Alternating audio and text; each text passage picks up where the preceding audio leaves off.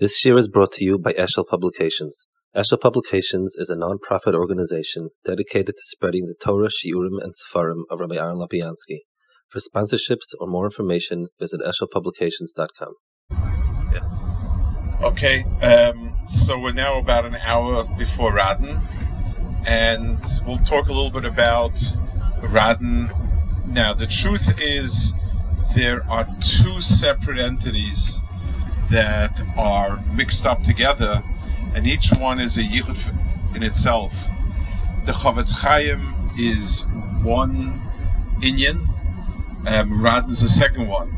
It's really him and the yeshiva are each one is its own inyan, but each one is worth um, talking about and so on. So first we'll speak about the Chofetz Chaim, and then we'll we'll speak about the yeshiva. Um, the Chofetz Chaim, obviously, is, it's an incredible life. It's it's uh, not not shy to speak a few words about it, but I guess we'll try to look at it in a bigger picture and get a sense of his place um, in that Kufa and Yisrael. He was born in 1839, which was in many ways a pre pre yeshiva era. He grew up in a small town his he his he became he was very very bright from a young age. He was known to be very very bright. He was known to be very tamimistic and frum. He became a yasim at a young age from his father. Um, his mother raised them uh, for a few years herself, and then she remarried somebody uh, from Radin and or moved to Radin, and basically he ended up marrying this person's daughter. In other words, the, he married his stepsister, which the halach is if you didn't grow up together, if, if you didn't become step siblings at a young age, you can marry. And um, he ended up marrying her. He, not much is known about his younger years in terms of um, development and so on. There are stories, famous stories that you all heard already, uh, you know, and so on. But the one thing that emerges is his asmada, um, his keshoinus, but his tzidkis was there from a very young age. He was mushba by a few people, Rav Nachum Herdanke and others, but again, we don't know all that much about his younger years. We know that he had a, a reputation as being a big Balkishrin, and Maskilim tried to mashpi on him, and the and basically he pushed them off and he forever remembered it and had some harsh things to say about the person um, who tried to be mashpi on him to leave. Um, he began to become a, I guess, I guess if we try to put a framework around his life's enterprises, Zikui Harabim is probably the best way of describing it. In other words, all of the things that he did, said, um, and so on were always with the intent of what's needed. He, you know, it's most people who are mechaber sefer have their own geschmack in learning, they have their own chidushim, have their own uh, knech, and and they publish it, and you know, and that adds to the world, and so on. He went the other way around, and he would always ask himself what's needed, and do that.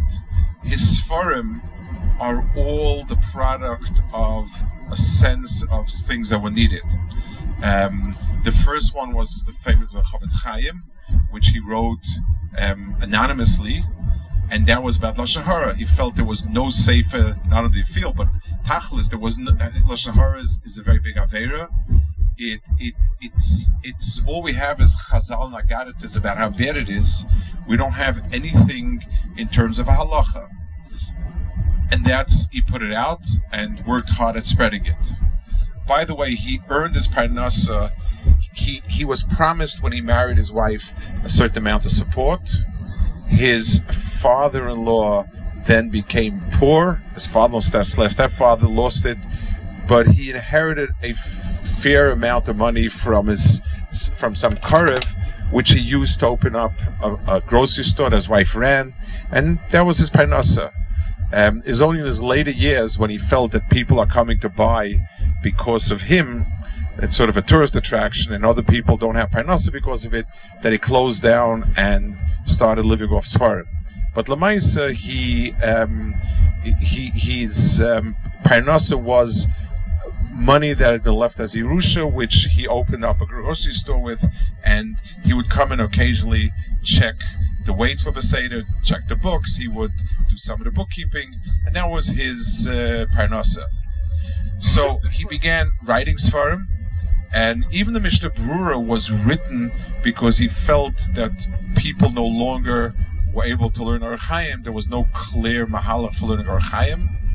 He, he wrote many, many Sfarim, most of which are appear in the collected works, not known publicly. I want to discuss some of them. Um, he wrote Ahavas Chesed, which was about um, all sorts of specific halachas, lending money, um, paying people on time, things that are not so mitzvahs nadiras, we would call them today, so like like uncommon mitzvahs, things of that nature. He wrote about women covering their hair, a sefer. He wrote Taharas HaMishpacha sefer. He wrote a fascinating sefarim, two fascinating sefarim that are really interesting. One is called Nidchei Yisrael, and it's for people living in the sticks. By the way, Radin was considered to be civilization, and New York was the sticks in terms of that sefer. Um, and how to keep Yiddishkeit when it's difficult. He had heterim, he had kulas, eitzes, and stuff like that, and exhortations. But um, I'll tell you a story that I heard from somebody. There was a person who moved to Costa Rica. He wanted to move to Costa Rica. His wife didn't. Um, they came to Chofetz Chaim, and the Chofetz Chaim told her if he wants to move and he's intent on being Erl Chayid, you have to move with him. And he gave them a set of advice on how to keep Yiddishkeit. This I heard from the grandson, who is a Bentera. He told them for a mikveh, he said a big barrel is the minimum share of a mikveh. He said dig a hole in the ground, put in a barrel so that the barrel is totally covered. In other words, so that you have the shear of a hole. Wait for it to fill with rainwater, and you have a mikveh that's kosher to be in. This I heard from the name the name of the family. It's a very very fine family. It's called Grunhaus. They have kids in a whole bunch of places, and he actually, the son of the person who moved, was for many years the honorary consul of Costa Rica in Israel. Uh, he's a Tardas boy. He learned. They sent Tardas to learn.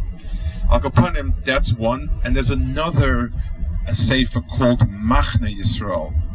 Um, unfortunately, people who had been drafted to the army found it very hard to keep Yiddishkeit.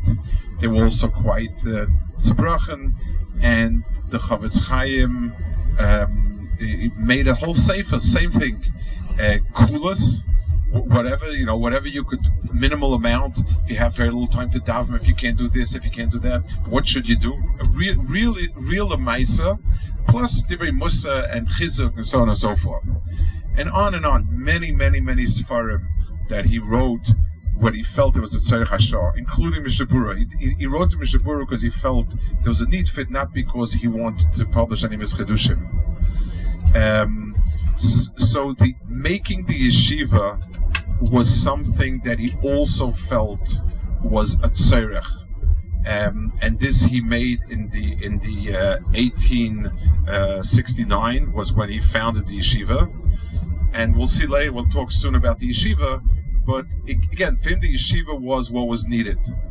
You will notice also, and I think it's not really spoken about a lot, the yeshiva, the way it was established and the way it evolved actually, and with the Chofetz Chaim's direction, was to resemble other Litvish yeshivas in the dress, in the culture, and the learning. The Chofetz Chaim himself did not that wasn't his priority. He really would have liked a little bit of a different lavush. He would have liked, you know, certain certain modernity not to have crept in. Derech Halimud he felt wasn't quite what it should be. but he also understood that the need for the Dor is to have what we call a Litvish yeshiva with, with the whole style and everything with it. And therefore he was Nichale. He, he, he, under, he had his own shitas and deis about what's right. Um, I'll share a story that I found actually recently. Reb Michal Ber um, had gone to him, and Reb Michal Ber Weissmandel came from Oberland, which was Slovakia. He was a much more what we would call today Chassidish type, um, you know, a beard, short jacket but a beard, and Hamish a different different style, in, in, you know, and so on. And he came to Chofetz Chaim and, and Reb Chaim Oizer, and he spoke to him and learning Chofetz Chaim. He, he also he, he, spoke a long time Chofetz Chaim. Chofetz Chaim told him meet Reb Chaim Oizer and go back to Slovakia. Lit is not a place for you. He said there are things that are done today because there's a tzara for the door, and the learning is not the way it should be either. But Lamaisa, that's the way we have to do it here. If you have a place that sticks more to the original, that's where you should. That's where you should go. So his his um, his mahalach was he, he very much understood um, what was needed, and but even though it wasn't exactly his shita, his derech in learning was very straightforward, um, very lamaisa, and what makes it astounding is just like Rashi and the Rambam, you could learn whatever derech you're learning on. They quote unquote make sense. You can use it. Mishnah Berurah works well no matter whatever derech limit you're on. It it, it resonates well. Mishnah Berurah, the Alacha, he, he was above it. His his his shilas and his deliberations actually fit almost every single derech, and and you can live with it and and, and say it in, in many different ways, and it works. It's it's a godless that he was beyond that. He his musser, he was part of. In one way, he was part of the Mussar movement, in the in the sense that he felt that yeshivas need to incorporate a strong program of learning about Yerushalayim and stuff like that. His derech in Musa was also pre-yeshiva. Um, his derech in Musa was very, very pashit. You know, not, none of the sophistication that Samar Bal Musa used, like Rabbi Yerucham, whose ideas had a certain type of, let's call it philosophical depth, psychological depth. You know, it was dressed in a bit of a more um, modern type of language, uh, similar to what Lomdus had done to learning. The Chofetz Chaim's Musa was simple, straightforward, um, f- with tremendous uh. He lived what he said. He lived every word that he that he spoke. He he, he, he projected his whole person into it, and his own Musa in Yerushalayim was very very very simple, straightforward.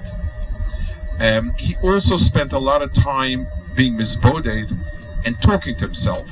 When he would learn Musa with himself, and people would, would sometimes stand behind a closed door and listen, he spoke to himself and he spoke to Ribbono Shel Olam in a way as if they were very present. Um, he would talk to himself and say, you know, he'd be mochiach himself with the same language that he used to be mochiach other people. He would speak to Ribbono Shel Olam like a child to a father very, very um, extremely involved um, conversations. That was his Musa, and that's how he that's how he spoke. That's how he um, addressed others and Hakadosh Baruch Hu and himself. It was all the same. He um, was very, very. What's very fascinating about him is he was a very big tzaddik. He, he did not seem to live the world. He was beyond the world, and yet he discusses so many real life situations in a way that makes you feel that he's very much part of the world. He, he brings tons and tons of examples in all of his forum that are um, extremely common. How people think, how people interact, what type of lashon hara people speak about each other, um, how did you know um, how people get upset at each other. On and on. It, it, it, it, was something where he seemed to understand the world extremely well, even though he was extremely makbid on not talking, on not listening, Allah Shahar, and so on and so forth. Um, so his his so he, he his own learning was pshat, halacha lamaisa. His own musa was very straightforward, without chachmas, but he understood that the yeshiva needs to have whatever it takes to attract Bachrim. He himself was probably the only figure in the Litvishe world that sort of had Rebbeisha overtones. What I mean is, in the Litvishe world, they, they related to Rabbanim's words as divrei chachma, not divrei nevuah. You, you, you. The reason you didn't argue with an Adam Gadol was because he's much smarter, more knowledgeable, and wiser than you. But the idea that people have connections upstairs and and sort of Ruach HaKodesh did not exist in the Litvishe world. Um, the Chofetz Chaim's standing was different. Chofetz Chaim's standing was that he was from a different world, and people felt that he had Ruach HaKodesh and was beyond, and so on a story I can tell you, a personal story. I did not see the Chofetz Chaim, but let's not jump the gun on that. I had a Rebbe, Reb Zeil Epstein, who was a Grodner Talmud, a big Bal Musa, one of uh, Adam Galat Moed, and he once went into the Chofetz Chaim to ask, he, he went to Chofetz Chaim and he asked for brachas. So he had all the names of his family printed out. He had a sister who lived in America. As far as they were concerned, she was from and Shem and. They had no idea of anything else. He went to Chofetz Chaim with a list of everybody, and the Chofetz Chaim got to her name, and he said, "Not everybody deserves a bracha." And he repeated it twice and wouldn't give a bracha. He later found out that she had already cast off Torah mitzvahs and uh, married somebody who wasn't keeping mitzvahs, and that was it.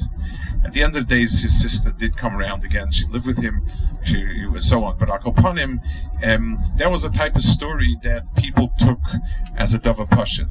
They understood the Chofetz Chaim is a Baal Ruach HaKodesh. They related him as such, and the words that the Chofetz Chaim said was seen as being prophetic, rather than just being, um, than just being, uh, uh, you know, divrei chachma and, and wisdom and so on. Um, he he he was considered to be the the Manig Yisrael, but it's interesting. His relationship with Reb Chaim Oizer was such. We'll speak about it more when we get to Vilna. He deferred to Reb Chaim Oizer as the Gadlador, and you know he held Reb Chaim Oizer to be the Manig Ador. But after the Chofetz Chaim said anything or felt anything, um, people would not do. They they took his words. Chofetz Chaim said something, they took his words as Ruach Hakodesh, and that's how he was the only the only personality in Litvishe world that had that type of standing. The yeshiva he founded um, was it, it started. He himself was saying a shir in a small town somewhere. He moved to Radin. He, he was living in Radin, so he, he founded a yeshiva there in 1869 the yeshiva itself was on a small burner. It was old-fashioned yeshiva. It really wasn't, didn't get traction.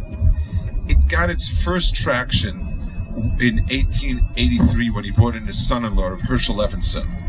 Herschel Levinson was dynamic, very tichtik, teiglich. He was a very chashav person in his own right. He began running the yeshiva, and he began, a, a, um, you know, making things happen, getting bachrim, building. He, he was the Ruach HaChaim of the yeshiva, and he took over basically from Chofetz Chaim. Chaim didn't want to have the burden of the yeshiva, and, and he, Reb Herschel Levinson was the Benayel and, and, and took it over. In 1900, they took a Rosh Yeshiva. His name was Moshe Landinsky. He was a guy in Atzim, a Volozhna Talmud, a Baki Nifla in, all of in all of Torah. He was a Baki in in in in a way that the Chofetz Chaim would ask Gemara Mekoma sometimes. That's the level of Baki he was. Again, I heard a story from somebody who spoke to him. Reb Shamshafol Weiss was a Chaim Mechutnin, who I knew well, told me that he once spoke to Reb Herschel Levinson, to to to Rabbi Landinsky. He was German, uh, Weiss. I don't know how the conversation got started, to how many times you have to learn something he Rav Moshe Landinsky told Rav Shlomo Weiss, I chazed Bava Kamma over a thousand times. And he said, a thousand times? He said, yeah, Deitchel. Deitchel's, you know, German. Uh, a thousand times, over a thousand times. So he was a phenomenal bucky. His he didn't say any shurim. Um, you know, he said shurim, but they were not attractive shurim, and he did not attract an oilam. So in 1904, the Chofetz Chaim asked him permission to bring in another Rosh Yeshiva. Now, I'd, I'd, like to mention a book that speaks about this, and I think it's a phenomenal book to read. There's a book called Bishvile Radin, written by Rabbi Shodinsky's great grandson. Pla- Plato, they have, uh, they, they, they, they, Plato, they, they, they're a family, they live in Eretz Yisrael, some of them, they have Yeshiva Netanya, what? The, the, one of the shows called Plato, Plato, Plato, Plato, and what? Ah, okay. Um, so he wrote Bishvili Radin, a very, very, um, a, a, very factual account of things there, and and he writes something that's astounding. It's something that's it's where you can learn Musa from things that are true. Ramosha Landinsky, Chofetz Chaim asked Ramosha Landinsky permission to bring in Rav Naftali Trop. Ramosha Landinsky said it was very difficult for me, but I knew it was the right thing, and I and I said yes. And he brings a story from somebody who was walking with Ramesh Dinsky by Radney Shiva. This this is Ivya. It's where Chaim Oizer was born. I'm told. It's also yeah. Um, you can see where people came from. the um, the um, and he writes there that there was one. No, sorry, Rabbi Dinsky was once walking by with somebody else, the Beis Medrash, when Rav Naftali was saying a share. Beis Medrash was jam packed and kachik, and Rabbi told him, you know, it's very hard for me, but look at how much it did for the yeshiva. So, um, so he brought in in 1904 Rav Trop, and the yeshiva really took off afterwards um, Rabbi Naftali brought in a tremendous ruach into the yeshiva. Rabbi Naftali's Torah was extremely geschmack. His, he, he was, first of all, extremely clear, presented ideas and lumdis very clear, very engaging, full of life. He was a very charismatic person, and it really, really attracted a lot of Bachrim and and it changed. It made Radin into a major league player. Um, and and Radin was extremely matzliach in those years. The Chofetz Chaim's role in the yeshiva was limited. A, he raised the money for the yeshiva because people who came to Chofetz Chaim would leave donations for the yeshiva. If the Chofetz Chaim sent a letter to somebody he would, you know, it, it, meant something, and people would give money for the yeshiva. So the Chofetz Chaim really took the achrayas for the money the yeshiva. The Chofetz Chaim would say Musa in his house mostly. A lot of times, some Baruch went, some Baruch didn't go. It's looking back in, in, in retrospect, you wonder how somebody could not go here to Chofetz Chaim. But you know, when when somebody's living, and um, people said that, that they wished that they, you know, they would write down something. People, it was just the Chofetz Chaim was like a fixed entity. Yeah, Chofetz Chaim saying a shmuz, he's saying a shmuz, saying a shmuz. There wasn't it, people, people, people were in awe of him, but people did not sit and write down his stuff. And the Mela, we lost a huge amount. Chofetz Chaim was constantly speaking to every Musa, and we don't have much of it. So he he said he said this is Musa. He made any major decision yeshiva who to take in, who not to take in, as far as um, you know Ramim Rosh Yeshivas, and but that was it. But Lemaisa and, and he sort of spread his wings on the yeshiva. It was his yeshiva, but his input was not much more than that. Um, so he, and and he, he he recognized that what the door needed was what was fit for that door. He brought in mashkiach. Um, and and so on. That was that was the the, the, the yeshiva. Reb Naftali was nifta quite suddenly in 1928, and the truth is, from that point onwards, the yeshiva started reeling. His son started saying unofficial chaburis. Um, and he was nifta. Uh, there were one or two others who were nifta. young people, and the yeshiva really, really began to fall apart. The Chofetz Chaim was very older, um, and the Chofetz Chaim was lived in 33, and it was already, uh, you know, so so it really sort of began to slowly um, fall apart at that point. Um, my uh, I had a rebbe who learned in Radin by Rav Tolly. His name was Rabbi Yitzchak Tendelschaim He would tell us fascinating stories about Radin and um, you know, and and he he explained that the the, the, the was quote unquote of the new Nudar, and the Bachrim really related to him. The Chofetz Chaim was like the older from the old older, and people were in awe of him. They were scared of him. But the, the ones the Bachrim really related to was Rav Tali, and he was the the one, and he had all sorts of interesting stories about different things that happened and so on. But Akopanim, um, that was the Surdi Yeshiva. Um, and uh, it, it slowly began to disintegrate. It, you know, some of the, there were many yeshivas named after Chofetz Chaim. Um, there was in, in New York, you have the famous Queens Chofetz Chaim, which held himself. He, David Leibowitz held himself to be a Talmud Muvak of the Chofetz Chaim and named it Chofetz Chaim. TA in Baltimore named itself Chofetz Chaim. It, his grandchildren um, in Monsey opened up a Chofetz Chaim.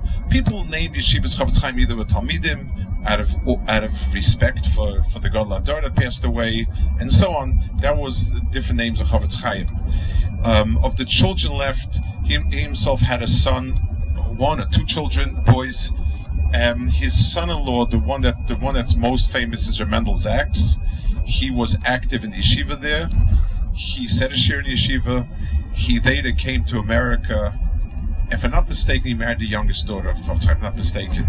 He um, came to America. He was a Rosh Yeshiva in Yeshiva University or Yisrael He had a, a, small school, a, a small uh, like cheder um, in the West Side. His son became famous as Shiva at sort of Hillel Zaks, and there's a lot of other fine Tamir Chachamim from that mishpacha, from the Zaks mishpacha. But she was Meirich Yomim Chofetz Chaim's daughter, and uh, she lived until uh, not too long ago, I know, two decades ago, probably 20 years ago, 25 years ago. She was the youngest daughter, and she would have stories about her interaction with her father. Um, and and so on, but it was again, it was the Chofetz Chaim in his later age, and she was the youngest one the um, so Al Kapanim, it's it's uh, you know it, it, for for the Litvish yeshiva world, Chofetz Chaim stands as the closest thing to a Rebbe, to a, a Baruch Hakodesh. Um, his Sfarim and his uh, you know the, the, the Zikui Harabim, the the Mishnah Berurah has become the Mishnah Berurah. The um, the idea of Shmir Lashon, nobody held of Lashon Hara before him, but to bring it to the front burners of, of what's important and to actually have it worked out as halacha was an incredible feat. That's what he accomplished. And the yeshiva itself produced some tremendous Tamei Chachamim, and the Bez Hashem will be there soon, I guess, what, what in 40 minutes? Okay, so I'll um, that's the, the you know those are the things I can uh, tell over. You know. Where did Rav learn? Himself was a Volozhin Talmud who had a shaykhs with Reb Chaim Brisker. We'll speak about it when we get to Volozhin. Most of Reb Chaim's Talmidim were interacting with him in Volozhin. So that's where he, he interacted with him. What? Which tells also, but but but but but, but he had a personal shaykhs with him time.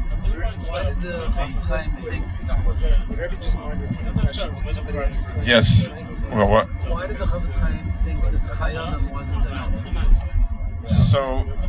And others could So the the the. Um, the Rebbe said that he wrote the Sefer because Yes. So um, the question is, how come he didn't think Chayei Adam was enough, or Kitzur and why did he write a Mishabura? So the truth is, the, the a the Kitzur was a Hungarian sefer. It it had Hungarian minhagim, and and therefore wasn't so fitting. Chayei Adam was written for Balabatim, which means that if somebody wanted to learn up and be if a Rav wanted to learn up something in Orach Chaim and be able to be done on the Inyan, you couldn't do it from the Chayei Adam. The Chayei Adam was Piske Halachas without Shaykhas Shcharuch. So it, it, was like the same problem of all Kitzurim. It, it, it was dead end in a certain sense. The Mishnah Brura, if you if you look at it, it's in a large Be'er Heitev on the Shulchan So what he did was he took everything that had come from the Be'er Heitev onwards, um, it, where the Be'er Heitev sums up the Magen and the Taz, and you know, and basically uh, not much more than that. He he um, he summed up. I mean, he, he summed up everything that came post that, and it's it's basically meant to be a, a, a kli for someone to learn Shulchan Aruch well um, and for Ben to, to, to be able to learn halacha. Chayei Adam is meant for Eden that had a half hour a day from work to be able to learn halachas that you're supposed to do. That's uh, uh where where Mishnah Berurah came in. What was the role of Chofetz Chaim's children and children-in-law in writing Mishnah? So, um, you know, everybody, he learned, he learned a lot of the halacha he, he had his son as a chavrus of his. But by the way, there are two biographies of Chofetz Chaim that are worth um, that are worth uh, looking at. His son wrote his son wrote um, memories of his father. They're, they're, quite candid and interesting. They appear in in the uh, in the, in the three volumes that has the Chofetz Chaim's. His his um, his biography of his father appears there, and that's probably the most reliable source to start with. There's somebody Yosher who wrote, and it's considered to be a reliable work. Um, his, he learned with his son the Mishnah Berurah. They, they, they learned Bechavrusa, he, he would learn Bechavrusa and then he would write it. But Chaim himself was Magiris for him. They, they, not, they weren't written by somebody else. What? No, you know, nobody changed it afterwards. this was Zalman's daughter. Rabbi daughter, eh, no, Zalman's wife, she typed up, she, she wrote out the Sticker Torah at the print. But, um, I don't know. There's there, there is they, they will they looked like more modern Shiva Bachrim. If you look at the pictures, they you clean shaven, very bright. Um, one of them lived in America and died without leaving children, to the best of everybody's knowledge. Um, and I don't know, like like not much is known about it. I know the speculation. I know that there's blogging, but I don't know. It's it's the the um, you know the family is sort of uh, it's you know it was unknown and that was it. What about the son-in-law that, that was the ran the yeshiva? He was nifta Alpanav and then his son was nifta. They, they, but he was the one that the Chofetz Chaim was tremendous mitzvah on it. My first Levinson. No, isn't there a Kagan, There's the Kagan is Cohen. since the Russians can't say a hey, like Horotna and Grodna, so so Kagan means Kohen. So it's it's it's it's, it's like it's a generic name. Oh, he's not related. I never heard. From, I grew up with them. I, I grew up with with, with Kagan. They, they, they don't have any yichus from him. And, and, and so you said that that the uh, Chaim was very practical. That he knew what Yeshiva Bachim needed. What why did the Shiva Bachim need that kind of thing, and why couldn't he so make it? Let, let me tell you. So you know, let, let me tell you a, a, a different story, which I think is very. I, I, I have a book at home. Um, it's it's it's biographical accounts. It's it's personal accounts of people in Europe between the wars. Um, I haven't looked in a long time. I don't remember. It's a big, thick volume. One of them is a somebody who was a Hill rabbi in Harvard I'm not even sure if he's Orthodox. I don't remember. I, I remember it's a long, long time ago. And he writes that when he was a young bacha, he grew up in Poland, and his um, he wanted to go learn in Reb Meir Shapira's Shiva Lublin. And his father told him, no. His father said, let me explain to you your psychology. If you want to learn, there's a cloise down the block and you could sit there and learn to your heart's desire. The reason you want to go to Lublin, Rabbi Shapiro, is because the Bachram are very study. They would have silver walking sticks that they walked with. That was like chashav. You want to you want to walk with a silver walking stick. So he writes this person I think his name was Goldstein or something like that. It's, it's all, he writes, "My father was right, and my father was wrong. He was right that that's exactly why I wanted to go to Lublin, and that was my motivation. He was wrong that he said there's no way I could, I would have learned without going there and getting that walking stick. In other words, there was a need for certain things. Lamashal, let me let me let me tell you, the Chofetz Chaim would yell at the Bachrim who walked with silver walking sticks. He said it, it's gaiva and it's and it's and it's a lack of status and so on and so forth. Reb Naftali, when the Chofetz Chaim wasn't looking, would walk with a walking stick like that. Um, the Chofetz Chaim didn't hold of people shaving. The Chofetz Chaim didn't hold the change of changing the lavush. Chofetz Chaim wasn't into spending money for spiffy stuff. Um, Chofetz Chaim wanted they should learn from brachas Tulnida. Um, and and and but he also understood that for today's door, you need to have a yeshiva that has yeshiva stuff, that they learned yeshiva derech, that you know he understood that that's what's needed. Is that why he brought in originally the, his first yeshiva was a bucky and then he found him? He brought in this because he was exactly that was the type that was the schnit that he wanted, and he recognized it's not drawing bachrim, and it's a hundred percent. But it, it was because a skull that the Bachram needed. It was a counteract skull. It was well, it, it, has, it, it was two things. And maybe, maybe we'll speak about it when we get to Volozhin. The Haskalah had two elements to it, two or three elements. One was thinking, you know, um, um, you know, trying to understand things.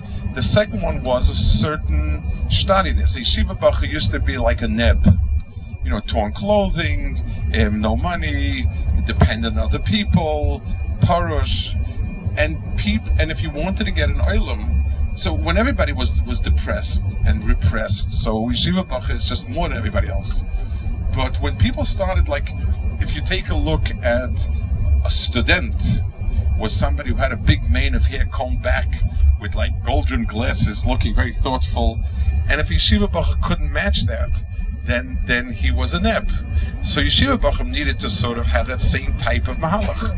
Shaving, shaving was considered to be like a hallmark of, of somebody with it, modern, or somebody uh, old-fashioned. Beards were peasants, and and you know, and kind of pe- you know backwards people.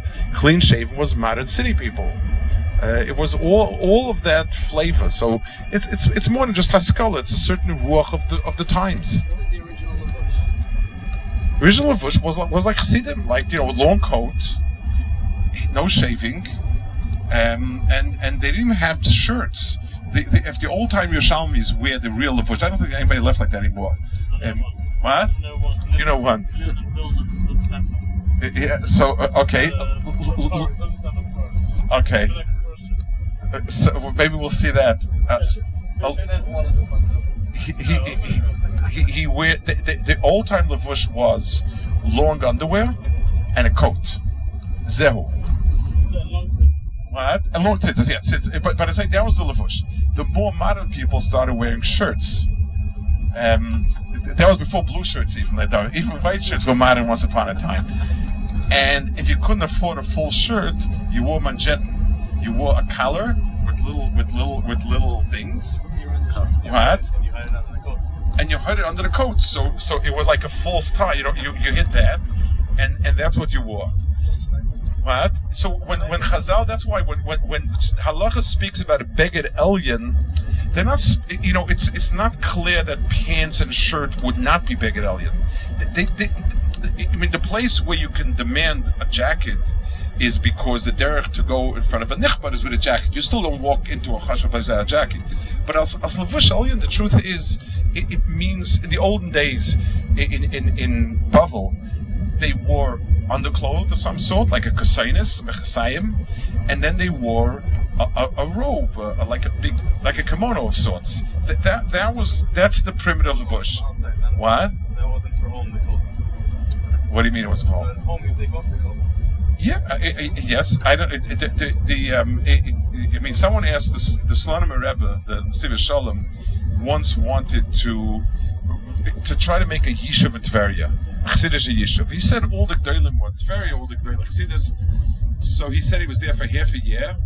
He said he wasn't mechadish one chiddush because of the heat. and he said it's it's a chazir, you can't live there. So someone asked him, so how did they live? So he said, when you're dressed in underwear and you keep your feet in the bucket of water, you can live there. But when you have to wear siddish lavush, you know, in those days, and at home you took off, you wore, it was long undergarments, so it was it was a lavush with like pajamas, but uh, cholif, and you couldn't go out like that.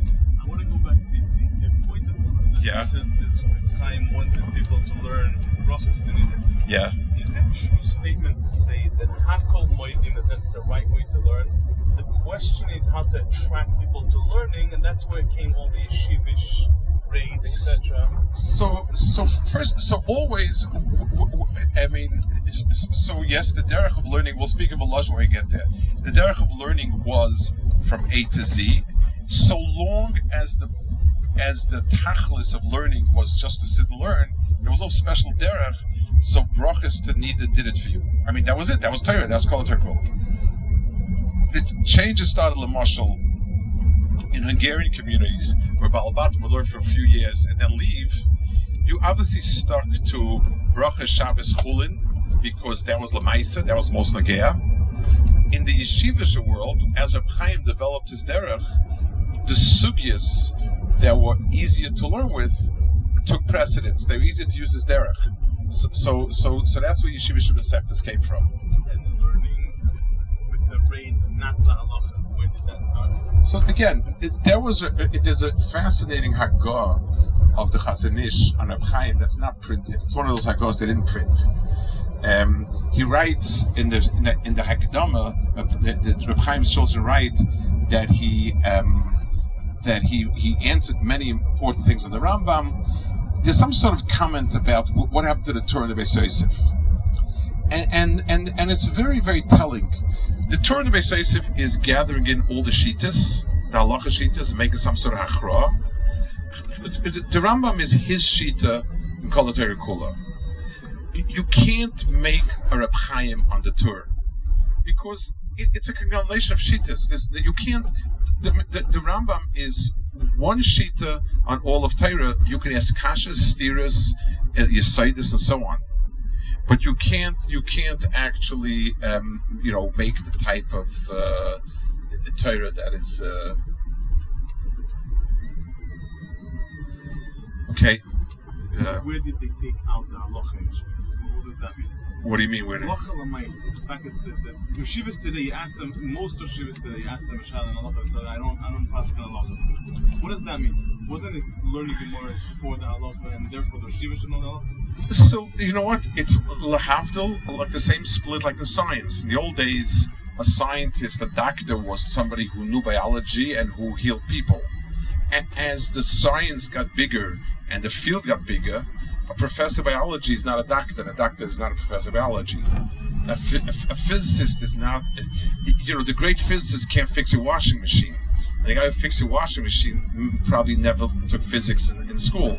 I i physics and washing machines became two different areas, even though uh, the engineer had to know physics to design it. Yeah, in Torah, the person got smaller, not subject bigger. What? Torah, the subject didn't get bigger, the, the people got smaller. But but but, but also, more, but, there's more but, but uh, it, there is uh, the Reb Chaim developed Reb Chaim developed principles, which wasn't so much. It it, it, it, it brought out a chelik of Torah that wasn't there before. You can't. Uh, language or like that's what kind of it's a focus. It's a language, and it's a it's a focus that that understanding the fundamentals. Halacha by its nature is. uh, let's give an example. An engineer, when he designs a bridge, says, "I think we'll make it stronger." You never know what the steel is like. You never know how much people will use it. This and that. We'll add a little bit more steel a physicist can't say that that X amount of weight times X amount of surface area puts be'erech this amount of pressure on something. There's no be'erech. It, it, it, you either have exact numbers or you or, or you don't have a formula. There are no formulas that say it, sh- it, should be a little more than this. It, doesn't work like that. It, it's a chemist doesn't. It's, it's not like a cooking book. Add add pepper to taste. In chemistry works precision. X amount of chemical plus Y chemical in the presence of catalyst X will will produce a, a perfect what? Yes, we know that. Thanks to Google. But but it- eh, so, so in learning, there's no psak that's ever given with real precision. You say Roiv Deus anointed this way nearly. That's a typical. That's a typical psak of a rav. No rav makes a shikol Torah, there, there, there, there, are two or three Shuvas farm. Rabbi Kivega is unusual. Hi- His Shuvas farm and his halachas for him and his his are the same yisoidis. Now that they've taken out the pieces and put them together, he never switches his mind when he's learning the Gemara or, or when he's paskening. That's where Kivega. Neither Yehuda is a sefer. Most other chuvas for him are are uh, uh, they're dressed to they're dressed to a specific matziv.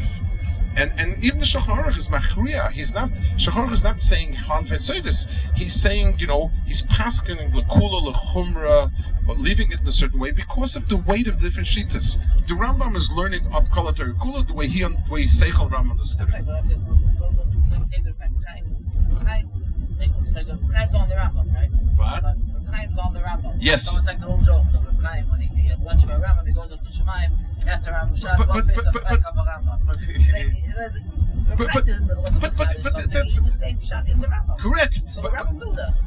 No. No, no, I'm, I'm one second, one second. But but the Rambam, the way the Rambam paskin, the Rambam's psak was the Rambam's sefer is called Mishnah Torah.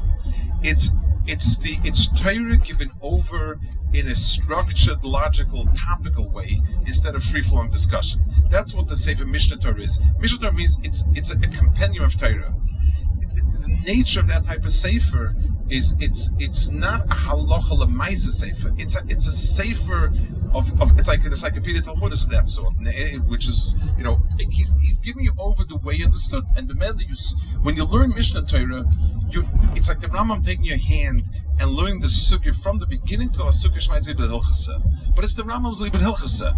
It's how how the Rambam cut the sugya. It, it's very different halacha lemaisa. Halacha lemaisa must take all the sheets into account. You must understand the practical nature of the thing you're dealing with. You must be able to be machriya, hefset meruba. I, I mean, a yeshiva finds it very mad to, to, to maddening to, to what's called hefset meruba. You know, it's a little more, a little bit less.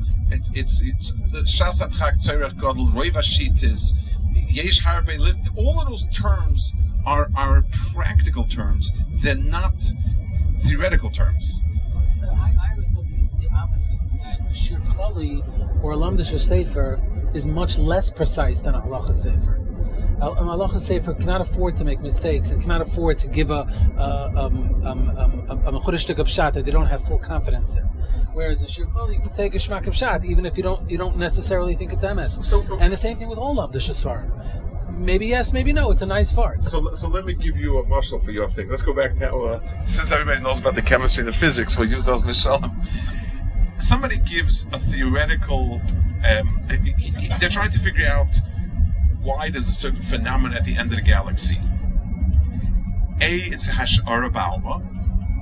Two, if he's wrong, nobody's washing machine catches fire. Three, but his statement has to be internally precise. In other words, you give a set of equations and you say this explains why certain stars are moving a certain direction. That equation has to work perfectly, or, or it's or it's worthless. He- he- this is the data I'm working with. This star moves at such a speed this way. This has a shift this way. I'm telling you, this is the formula that fits it, and it makes sense because of this. That's a proposition. It's precise in what it's telling you.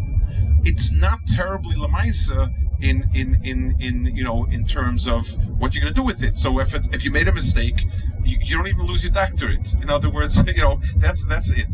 If you build a washing machine and it catches fire or it doesn't wash laundry clean, you messed up. So a paisik is taking responsibility for halach lamaisa. That's why you prepare your rah but by its nature, the, the, the, is, is sort of weighing different shitas and ideas. There's never, there are never clear-cut cases that that are textbook cases. There's no case Lamais that fits anything Mora says because there's always more factors to consider. But it's all, but they're looking When we when we when we give when we give a halacha when we give a halacha, you know, smicha, So there's a written test on the material. Then we ask practical shilas orally. I don't look at what the person answers. I first want to see what questions, what are the questions you're going to ask to determine what you. Somebody comes to you and said a milk spoon fell into a fleischke cup. What's the din? Before you go to that din, you ask the person, "What do you mean a fleischke cup? What exactly do you mean by that?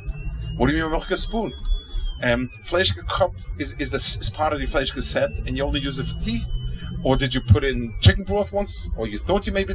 In other words, or practically speaking, who put it in? Where did you leave it afterwards? It, it, there's a, you know, halacha needs to take in a lot more practical factors.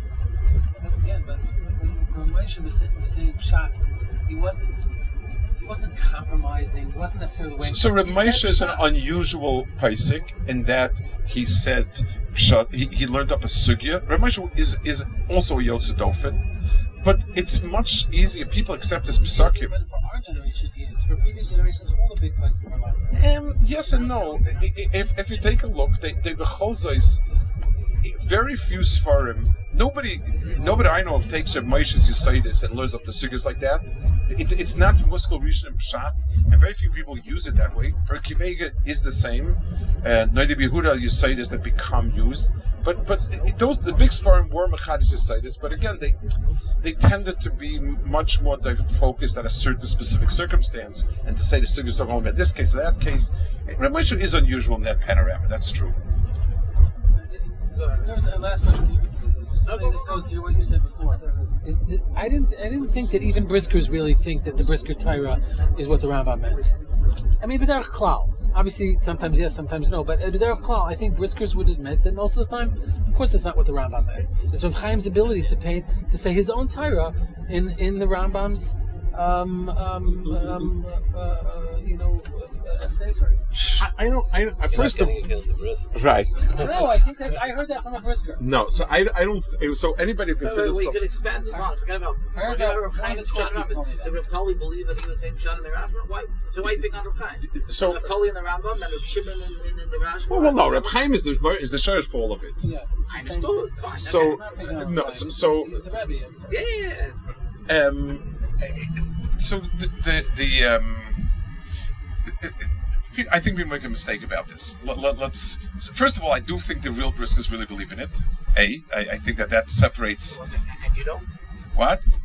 Let, let- let me explain to way I understand. No, no, no. I'm asking you. Of course. you know, when somebody comes along and makes a statement, sort of defining someone else's sack, someone else's words, he, he he's learning up that this is a din to get and so on. Whether or not the Rambam had the same vocabulary, which he obviously didn't, but but is your way of looking at it really the Rambam? Reb Chaim is always being machriachit.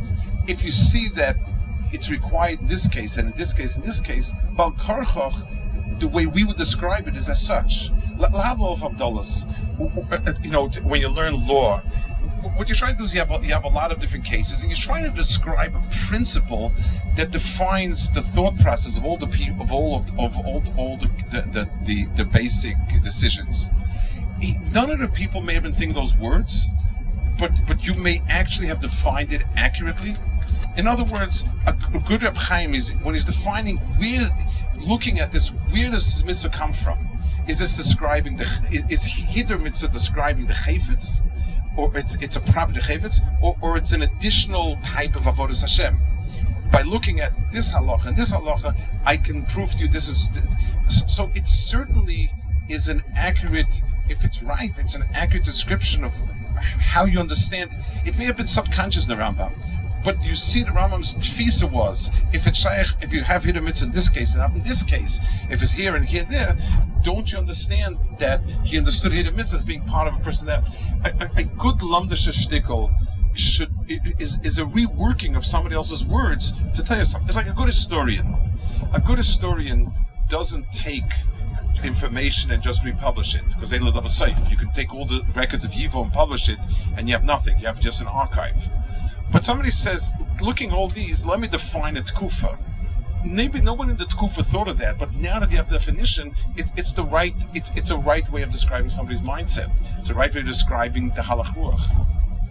Um, it- it- you know, it- it- the, the Rambam did not have the vocabulary of Chaim's. The vocabulary helps you helps you focus, understand it. It's just like Lahabdul, somebody learns in, in, uni- in a college at, at some higher level or law school.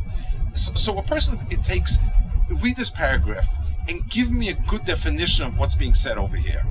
It, it's a certain sophistication of being typhus what an akud is and finding a right words that accurately define it. And, and that's what Reb did. Reb said a lot of the problems that you have is because you haven't defined. Yes, Kakashra in Mesid Mitzvah, you give a teretz that that in some cases like this, like said like this. Reb said, redefine. We're missing a basic of what Hiddur Mitzvah is. Is it is it a, a, a, a general halacha that Hiddur Mitzvah is like Avos Hashem? Is it is it a quality that applies to many mitzvahs like like like like um, mitzvah of Avera? And it, once I properly define by using the facts, I give the right definition of it. You'll see that everything clicks into place. There's no hint of that type of story in the Rambam. Correct. So that's that's the It- but- question. but- Why we should have said But but Say but but but, but it, It was- the vocabulary is a new vocabulary. But but it gives you vocabulary. There's no hint of the svara. you make a mistake. The hint lies. If, if I ask you, um, so let's let's give an example. The, the Gemara says something like "Shooter the Daini." Let's take a example. Just just pick it off the, the end because I was just looking at it. Shooter Daini says that Dayan does whatever he feels like. That's the words of the Gemara. That's the Lach Gemara. I can now say this. Those words fit two principles. One is you resign from the case because basically you have nothing to, to value to add to it. So so so it might as well just do whatever you think is good for Klal Yisrael. Or another way of looking at Shadaina is you use intuition, um, despite the fact that you don't have um, clear legally, um, you know, um, legal evidence, but you use intuition to bring it to whoever wants. Both of them fit through the Daina. The Gemara is not using those words, but for me to accurately understand what it means, e- either one is appropriate. Um, a get, a get is to document. A get has a star element to it. It fits halachas a star. Laharai, the Gemara getting all the time is doing it, and it has its own unique properties. So I can I can ask myself on different halachas, are these part of the unique properties of a get, or are these part of a star? Th- th- this language is a new language. It's a new language, but the concept, the, the, the idea of it should be inherent in it. It's- it's- let me give you another example. Ma- most business people are not intellectuals. Most business people work by the seat of their pants, and that's why and that's why they make a, a, lo- a lot of money. When when a good analyst sits down and analyzes how a certain business worked well, he's going to use a lot of fancy vocabulary. The, the guy doing the business may have not known anything but four-letter words, and you know, and and and this guy is using twenty-five letter words. But but he, he's not wrong if it's an accurate description if he's accurately describing what you know he's using much better when you ask a guy who's a really good who's a business by intuition let's say i don't know the stack didn't smell right and i just decided to dump it but i wanted to make sure nobody's looking so i dumped it to him and, and got it there. That's that's one that's his vocabulary and his intuition. You can quantify it and, and, and try to explain what what were the factors that was feeling and sensing. It's not. It, it's it's a it's a it's a new language that helps you crystallize things that were inherent, like the Maharal. Maharal's language is new. Doesn't say Chazal anywhere, and yet people like myself who feel that this is the the, the basic meaning of Chazal. It, it, they find the language, just like good sophisticated language, it's not supposed to cover up. It's supposed to help crystallize ideas instead of just telling me, well, it doesn't feel right, this. You're able to use sharp words. That's what Reb did. Reb crystallized ideas with certain vocabulary. Was it also was he was saying the underlying premise that Rambam didn't even have didn't in other words the Rambam was starting from that based on that Correct, correct, premise. So correct. He was saying the Rambam, the Rambam must have had this premise. Whether Rambam had it in Reb Chaim's or did not, his premise was that this halacha is going to be mitzad hilchos stars, not mitzad hilchos I mean, that's the question, and that's what I think he's coming. Is that why people look and they see, whether it be the Rambam, the Raz, the Rif, or whatever it is, they don't see they don't see the Rishonim saying what the Achronim are saying. So they view it as two separate things. because they Because if- don't understand that kind of properly. If you can't say over, I had I But the was question is, why don't why didn't the Rishonim use the same language? I think- the language. No, every door has. Why didn't the Rishonim use? No, but not even the language. that's not true. see them The that Chazon- but they said it, but it was Chazon a didn't agree with this. subconscious But the thing. Chazon Ish, first of all, also has many times Lamshak Doris, and, and, and he uses his own language, but certainly Hagdaris that that are New Age. It, that, he didn't like the signal of the yeshivish world, but, but look at many, many of his, his Hagdaris. They're, they're, they're Lumdis, but but he has his own language that he likes to use it with. You know, it, it, it's very clear like that Um, the pshat when it says that uh, every chiddush that I'm talking Chadash so much? It means that Moshe got the Torah as a pure thing, and you can define and, and, and expand more and more on each piece. wh- what? I, I thought the Chazon Ish's machlekes with the Chaim was much more fundamental. there were many areas that were fundamental. He, his his his fundamental machlekes of Chaim was, first of all, the sefer itself. And Mrs. Alman writes it in his sefer. I, I, not he said, it's a mahalach that can be used only in certain places in a certain way. It, it's not everything. And and that was the Chazon Ish. Chazanish writes one of his again one of the comments that I think was not printed. He he writes you know, he, his children wrote, Chaim wrote that our father wrote on many difficult sugyas and so on and so forth. Chazon Ish writes on Hilchas Brachas, which is one of the most difficult sugyas in Shas, he doesn't write. What's that comment about? His comment was that this sefer, with the type of svara and the way it's given, is very selective. It, it, it has, it, it, it's not a panorama of Torah which the Chazon Ish wrote on everything. Chazon Ish wrote on everything, and to him, you know, knowing Eruvin and knowing Uktzin and knowing Bava Kamma was one and the same to him. And and it, it was, you know, there, there were many differences. He, he, Chazon Ish did not like it when you use those svaras straight out. He didn't like the language, he didn't like the vocabulary, but he himself, many times, is sort of you know, uh, had this, Mikidre had that. He, he, he's hinting it. He's using his own language. No one's suggesting that Reb is the only pshat of the Rambam, but that Reb Chaim held that that's what the Rambam meant. But but Rambam but could have Rabbi meant Reb Chaim. Zalman Rabbi Zalman writes Rabbi Zalman writes in his Akdama, um, which I have here actually, um, to Sefer. He says the derech that Reb Chaim wrote a Sefer can't work in every Rambam. I wanted to write at every Rambam. Many Rambams are answered there Chamshat, Rambams are this and that. It- it- the problem is. Where's Reb Zalman right now? In, in his third chelik, in in in, in uh, I, I have a I, I photocopied it. I thought maybe I was learning it in class, but didn't realize there's no in Medish. There's no uh, you know there's no Medish to go into.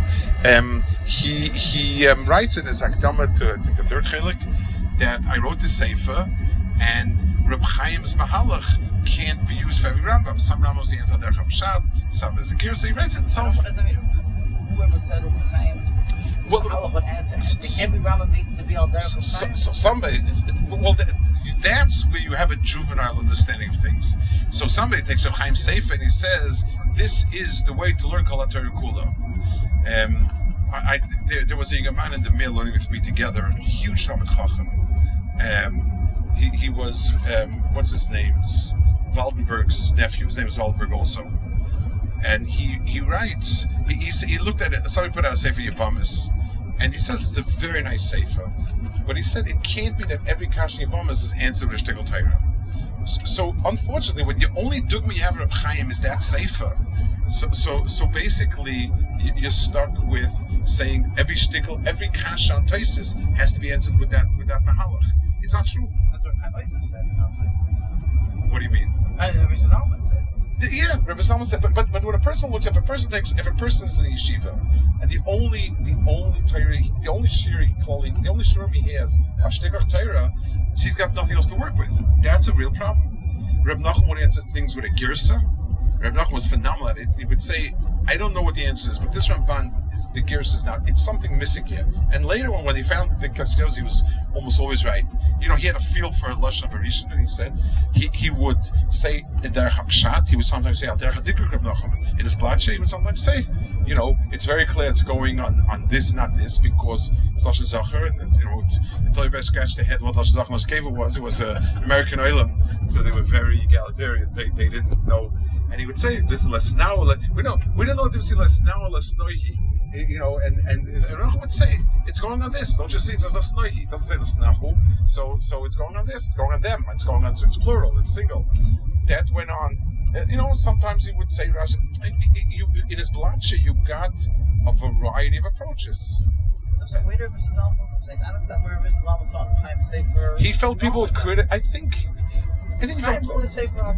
No, so so so I think I think he felt people would ask him, why didn't you? He's a rebbe. Reb Chaim was his rebbe. So so why didn't you write a sefer like him? And and his basic point was, um, you know, I'm writing a very different type of sefer. I'm not writing my chidushim. I'm trying to write a chib on the Rambam, and and a chib on the Rambam includes everything. And that, I think that's what he's trying to be misnatzled. Uh, you know, people will criticize him and say, until that time, the, the, the typical Shishiva's Sefer was my best shtiklach that I said. And and he's basically said, you know, I'm, I'm writing a, a, a commentary on the Rambam, not not my best shtiklach.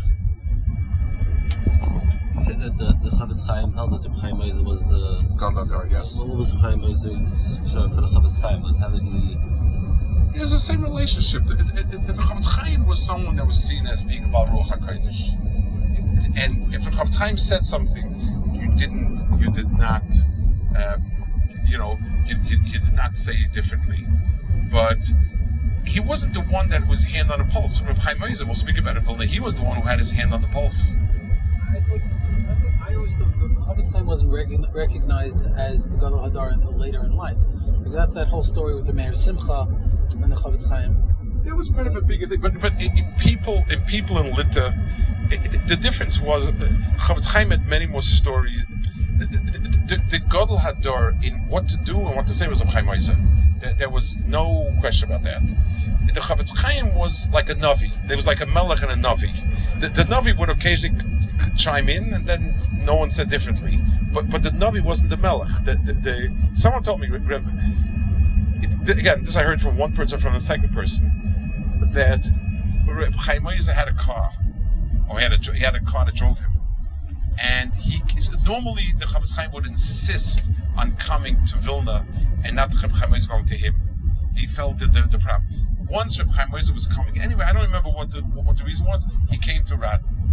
The Chofetz Chaim took out his Shabbos kapata, and he stood a half hour before his expected arrival, standing with the family waiting to come upon him. And he was constantly brushing off his kapata, asking everybody to be sweat, and asking himself, "What did I do to be zeicha such a covenant?"